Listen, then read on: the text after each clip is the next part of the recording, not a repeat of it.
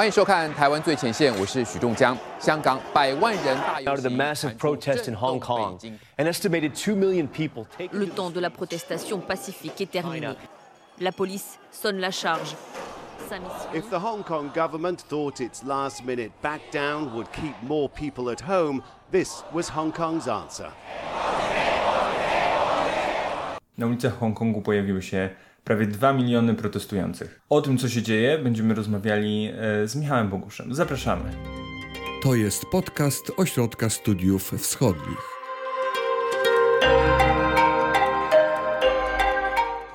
Studio ze mną dzisiaj Michał Bogusz, starszy specjalista w programie chińskim Ośrodka Studiów Wschodnich. Dzień dobry.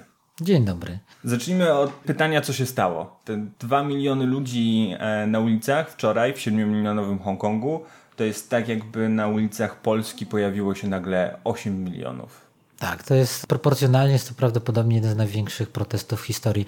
Nawet w szczytowym okresie rewolucji kulturalnej Harel była w stanie zgromadzić może 2,5 miliona ludzi na placu Tiananmen w czasie masówek maoistycznych, no ale to byli ludzie zwiezieni z całych Chin. Więc to po prostu pokazuje ogrom tego protestu. Co wywołało protest? Protesty zostały wywołane w pierwszym momencie, w pierwszym odruchu przez plany ustawy, która by umożliwiała ekstradycję osób podejrzanych do innych jurysdykcji, w tym Chińskiej Republiki Ludowej, czyli Chin kontynentalnych, co oczywiście zostało uznane przez większość populacji miasta, regionu za sposób na pozbycie się, czy zadanie możliwości władzom na wysłanie pod jurysdykcję KPH na kontynencie wszystkich opozycjonistów, ludzi inaczej myślących i tak dalej, i tak ale także biznes się przestraszył w dużym stopniu. Bo ci wszyscy tajkunowie, którzy dobrze żyją z partią komunistyczną, lubią mieć jednak zabezpieczenie pod postacią, że żyją w Hongkongu i są wyjęci spod ich jurysdykcji. Pytanie Lejka. Kto to są tajkunowie? Tajkun to jest z kantońskiego, przetworzone na angielski, hasło bardzo bogatych ludzi, dominujących w określonych sektorach gospodarki, mających bardzo ogromne wpływy także polityczne w regionie. Zagram teraz trochę adwokata diabła. Dlaczego więc bać się wysyłania kryminalistów czy przestępców do Chin kontynentalnych? Bo po pierwsze, może się okazać, że e, jest to wszystko tylko pretekst do pozbycia się opozycji politycznej, którą można by wysłać do Chin kontynentalnych. Po drugie, same działania władz wskazują, że nie są do końca zainteresowane walką z przestępcami, skoro bardzo szyb, na szybkim etapie pojawiły się wyłączenia dotyczące całego szeregu przestępstw gospodarczych, tak jakby one w ogóle nie miały znaczenia i takich przestępców nie trzeba wcale ścigać i wysyłać do Chin kontynentalnych. To jakby wzbudziło dodatkowe podejrzenia ludzi, że tak naprawdę intencje władz są inne. E, Dodatkowo tak naprawdę ta cała ustawa jest też pretekstem, żeby ludzie mogli wyrazić swój sprzeciw przeciwko okrajaniu wolności w Hongkongu. Po 2016 roku, po ostatnich wyborach do Rady Legislacyjnej, sześć opozycyjnych deputowanych zostało pozbawionych mandatu, po prostu uniemożliwiono im ich objęcie, pod różnymi pretekstami, głównie dotyczącymi, że składali, nie złożyli e, przysięgi albo złożyli ją- z złej woli. System głosowań w Radzie Legislacyjnej jest dosyć skomplikowany, ale de facto istnieje niemożliwość powstania blokującej mniejszości jednej trzeciej głosów. Jeżeli ten blok się utrzymuje, to większość ustaw zmieniających ustrój czy zmieniających porządek prawny w Hongkongu nie będzie mogło przejść, jeżeli się ustanowi ta jedna trzecia blokująca. I pozbycie się przez władzę tych sześciu deputowanych spowodowało, że opozycja demokratyczna straciła tę możliwość blokowania. I to też był jeden z elementów, który spowodował, że ludzie wyszli na ulicę. Do tego generalnie zniknięcia księgarzy, którzy wydawali książki niepoprawne. 2015 W rok. 2015 roku. Pięciu księgarzy, którzy wydawali książki, głównie poświęcone rodzinnym układom i biznesom prowadzonym przez największe grube ryby Komunistycznej Partii Chin, e, zniknęło i odnaleźli się po jakimś czasie w, w Chinach kontynentalnych, gdzie jeden wrócił do Hongkongu, a pozostali są nadal zniknięci i nie do końca wiadomo, e, co się z nimi dzieje i odbywają jakieś kary za kompletnie wymyślone zarzuty e, i tak dalej. Co ciekawe, większość klientów tej księgarni, kto nie prowadził bardzo malutką księgarnię, tam 28 metrów kwadratowych było na piętrze, 60% klientów stanowili przyjezdni z Chin kontynentalnych, którzy kupowali prosto książki, których nie mogą kupić w, na kontynencie. Mamy protesty w 2019, ruch parasolek, sprawę księgarzy. W ogóle jak popatrzymy na to, co dzieje się od 1997 roku, czyli od momentu, kiedy Hongkong przestał być brytyjską kolonią, to widać taki rosnący sprzeciw wobec e, działań Pekinu. Widać rosnący sprzeciw. Każda kolejna fala protestów przyjmuje coraz więcej ludzi. W 2003 roku pierwszy protest przeciwko propozycji ustawy o bezpieczeństwie narodowym, która wprowadzała zapisy praktycznie umożliwiające oskarżenie każdego działania na, na szkodę państwa, kto by krytykował władzę lub partię komunistyczną. Wtedy wyszło na ulicę pół miliona ludzi. Władza się cofnęła. E, w 2011 był protest szkolny. Tutaj głównie protestowała młodzież szkolna, więc on był mniejszy liczebnie, ale władza się wtedy też ugięła. Ruch parasolek, trudno powiedzieć, ile on zgromadził ludzi, dlatego że on trwał prawie 3 miesiące, na 76 dni, ile, o ile dobrze pamiętam. W efekcie się bardzo przywijał bardzo wiele osób. No i teraz protesty milion i wczoraj prawdopodobnie prawie 2 miliony. To odpowiedzmy sobie na pytanie, skąd bierze się ten opór czy napięcie pomiędzy Hongkongiem a Pekinem? I to jest trochę zawoływane pytanie o to, jak to się stało, że w 1997 roku Hongkong tam przestał być kolonią, ale częścią Chin do końca nie został. Sprawa była tyle skomplikowana, że Hongkong powstawał w trzech różnych etapach. I pierwsze dwa etapy zdobywania przez Wielką Brytanię terytorium polegały na tym, że uzyskiwano je na dzierżawę wieczystą.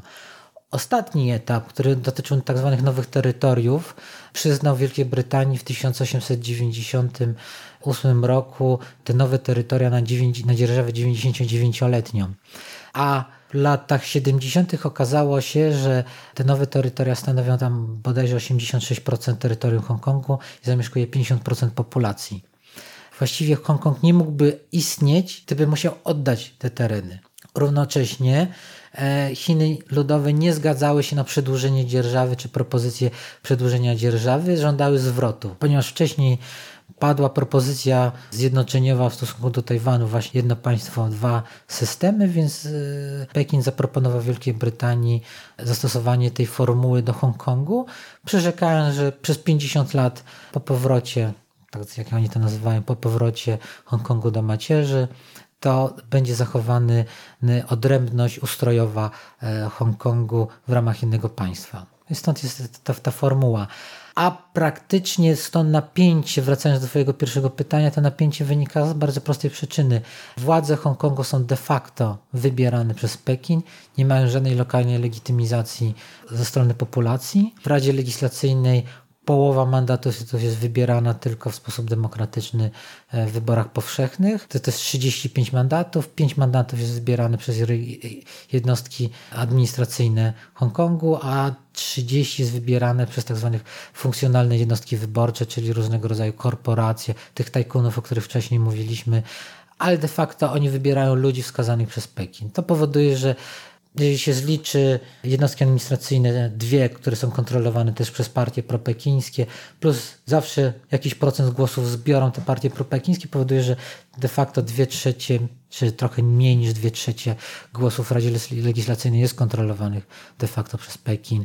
To powoduje, że tak naprawdę władze odpowiadają przed Pekinem to powoduje też, że każde ich działania, nawet jeżeli byłyby podejmowane w dobrej wierze, bo załóżmy, że, że nie wszystko jest podejmowane w złej wo woli, powoduje, że ludzie po prostu nie ufają tym działaniom. Po prostu naj, najzwyczajniej w świecie tak ogromny poziom braku zaufania do własnych władz powoduje, że nawet jeżeli oni podejmują jakieś działania, które mogą być faktycznie uznane obiektywnie za pozytywne, to e, ludzie z zasady są do, do nich pod, e, podchodzą podejrzliwie. W Twojej wypowiedzi pojawił się Tajwan i to jest też słowo klucz do protestów, które obserwujemy od zeszłego tygodnia, bo zaczęło się od e, studenta i Tajwanu w tle.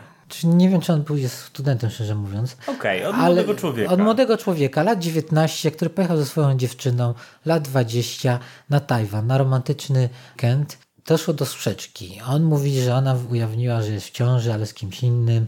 I on w napadzie szalu ją udusił, spakował do walizki, porzucił gdzieś w krzakach, wrócił do e, do Hongkongu. Władze na Tajwanie szybko doszły do tego, co się wydarzyło.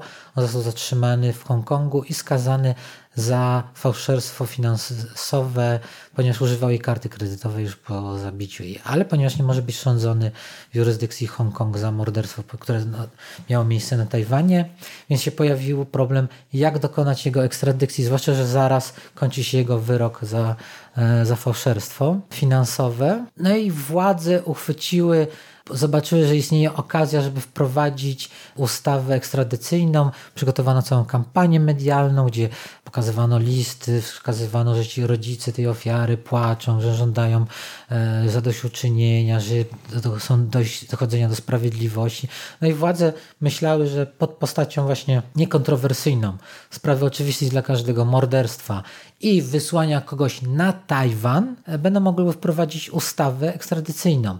Ale ustawa ekstradycyjna mówi o możliwości ekstradycji osób podejrzanych do innych jurysdykcji, w tym Makao, Tajwan i Chiny kontynentalne. Trzeba pamiętać, że Hongkong od momentu, kiedy stał się częścią formalnie Chińskiej Republiki Ludowej uznaje Tajwan za część Chin kontynentalnych, a dotychczasowe ustalenia, także wynikające z porozumienia brytyjsko-chińskiego z 1984 roku, zabraniały wysyłania e, Hongkończyków ekstradycji do Chin kontynentalnych. I paradoks polega na tym, ponieważ władze Hongkongu uznają Tajwan za część Chin, to nie mogą wysłać nikogo na Tajwan, ponieważ byłoby to złamanie nie tej zasady, że nie wysyłamy nikogo do Chin kontynentalnych, ponieważ same uznają jedność Chin i uznają, że Tajwan za część e, Chin kontynentalnych. I pojawia się chińska kwadratura koła. A wróćmy do protestów. Jak myślisz, jak długo one potrwają? Czy to będzie tak jak z wspomnianym ruchem parasolek, że będą trzy miesiące protestów, a potem zostaną wyciszone? Tu trzeba by zerknąć chwilę na dotychczasową zarówno historię protestów w Hongkongu, jak i tak także modus operandi, w jaki sposób działa Pekin. Jeżeli chodzi także o protesty społeczne w Chinach kontynentalnych. Jest widoczny taki wzór w działaniu Pekinu, kiedy e, wybuchają lokalne niepokoje, protesty w jakichś prowincjach. Protesty oczywiście są stłumione, ale są stłumione przez lokalne władze. Potem przychodzi, przyjeżdża inspekcja z Pekinu, która stwierdza, że lokalne władze faktycznie dokonały jakichś przekrętów, oszustw albo cisnęły lud. I ten protest ludu był słuszny, chociaż był wykorzystany przez złych wichrzycieli, którzy występowali przeciwko władzy partii. Tak, wichrzyciele, czyli liderzy tego protestu zostają ukarani, urzędnicy zostają też ukarani w jakiś sposób.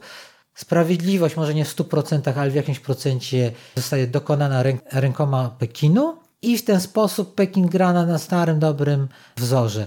Dobry cesarz w Pekinie, e, dobra partia komunistyczna, tylko źli urzędniczy w terenie, ale Dobry cesarz, jak się dostanie sygnał od ludu, że coś się złego dzieje, to koryguje sprawę. I się zastanawiam w dużym stopniu, że działania, obecnie to, co się dzieje w Hongkongu, może, może, podkreślam, może, nie jestem na 100% pewien, potoczy się tym samym torem. Pod tytułem, że władze uznają, że faktycznie ustawa ekstradycyjna jest dobra i konieczna i może kiedyś będzie wprowadzona, ale sposób w jaki została przeprowadzona był zły, że e, Carrie Lam przeprowadziła odpowiednich konsultacji społecznych i tak dalej, i tak dalej, to właściwie jest jej wina. Carrie Lam, która jest obecnie szefową, szefową. Nie, szefową egzekutywy. Szefową egzekutywy Hongkongu zapewne straci swoje stanowisko. Ale nie teraz. To Pekin nie może pokazać, że ustępuje pod... Yy naciskiem ulicy, ona poleci, ale za jakiś czas i za rzecz niezwiązaną z protestem, może być, no nie wiem,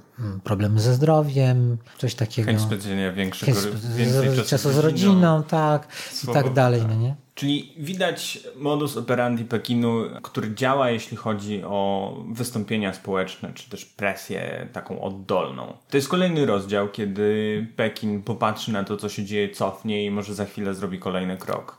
Do 2047 Hongkong zostanie połknięty, czy Pekin będzie czekał? Nie wiem, nie wiem i nie wiadomo, co się wydarzy. To, to jest wciąż dosyć daleka perspektywa, ale nie jestem wcale przekonany, że jeżeli obecny układ zachowa się, to Pekin będzie zdolny połknąć Hongkong. Po pierwsze, Hongkong jest bardzo wygodnym miejscem dla nich dla robienia biznesu, dla przyciągania zagranicznego kapitału. e, z jednej strony, z drugiej strony jest kwestie formalno-prawne. W Hongkongu istnieje własność prywatna, w Chinach kontynentalnych jej nie ma. Co się stanie po 1947 roku, jeżeli nie będzie zachowana jakaś forma odrębności, autonomii Hongkongu? Prawo własności przestanie istnieć w Hongkongu albo zostanie rozszerzone na Chiny kontynentalne? A mówimy Taki- o ogromnych pieniądzach. a ogromnych pieniądzach, pieniądzach, które także pracują na rzecz HRL, zwłaszcza w sytuacji, kiedy mamy duże napięcia międzynarodowe, wojny handlowe i tak. Moim zdaniem nie jest wcale powiedziane, że w 2047 Hongkong straci swój specjalny status. On ulegnie zmianie, na pewno. Już nie będzie tak dużo wolności, tak dużo swobód, ale myślę, że jakaś forma specjalnego statusu zostanie zachowana ze względów właśnie takich, że po prostu nie będzie można pogodzić tych dwóch odrębnych systemów, także e, gospodarczo-prawnych. Na koniec dnia będzie to po prostu wygodne. Po Dziękuję za wygodne. rozmowę. Dziękuję. Do usłyszenia. Jeśli jesteście zainteresowani Państwo tym, co dzieje się w Chinach, zapraszamy na stronę oswwaw.pl, gdzie znajdziecie m.in. teksty Michała Bogusza. Do usłyszenia. Wysłuchali Państwo podcastu Ośrodka Studiów Wschodnich.